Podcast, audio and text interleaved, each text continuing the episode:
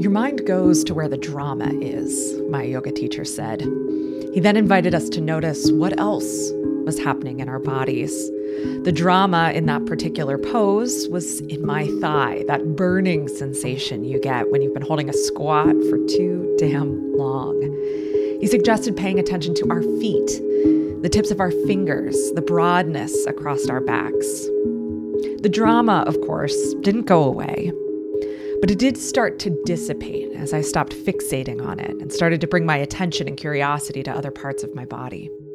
Instead of only feeling the heat and fatigue at the top of my leg, I could feel my feet solidly rooting into the ground.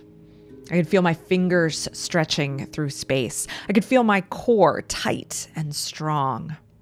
My body was more than the drama I was feeling. Now, there's a very good chance there is some sort of drama happening in your business right now. It might be the kind of drama that doesn't feel so good. Maybe sales are slow, you're working too many hours, or technology is giving you a serious headache. Or it could be the kind of drama that does feel good. Maybe you just had your best month ever. You just completed a new offer you're really excited about, or you just got a raving review of your service. Your mind is naturally going to spend some extra time, maybe a lot of extra time, on the drama. And that's not a bad thing in and of itself. That drama is full of information.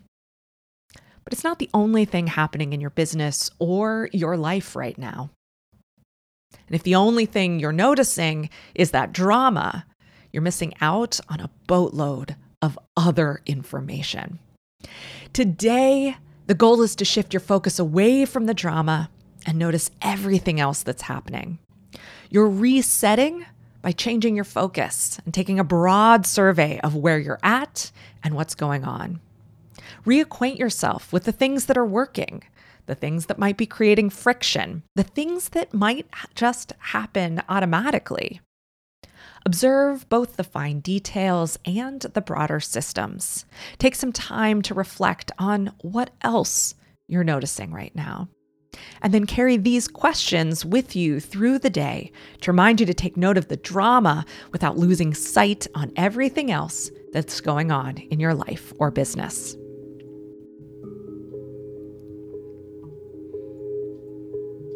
Where are you noticing the drama right now? What does it feel like? What's causing it? What else do you notice? What's working well?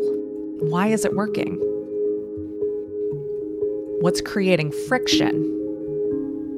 And why are things slowing down?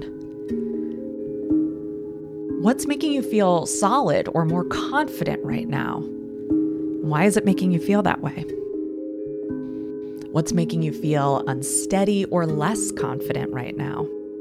And why is that happening? Then finally, imagine your business as a body.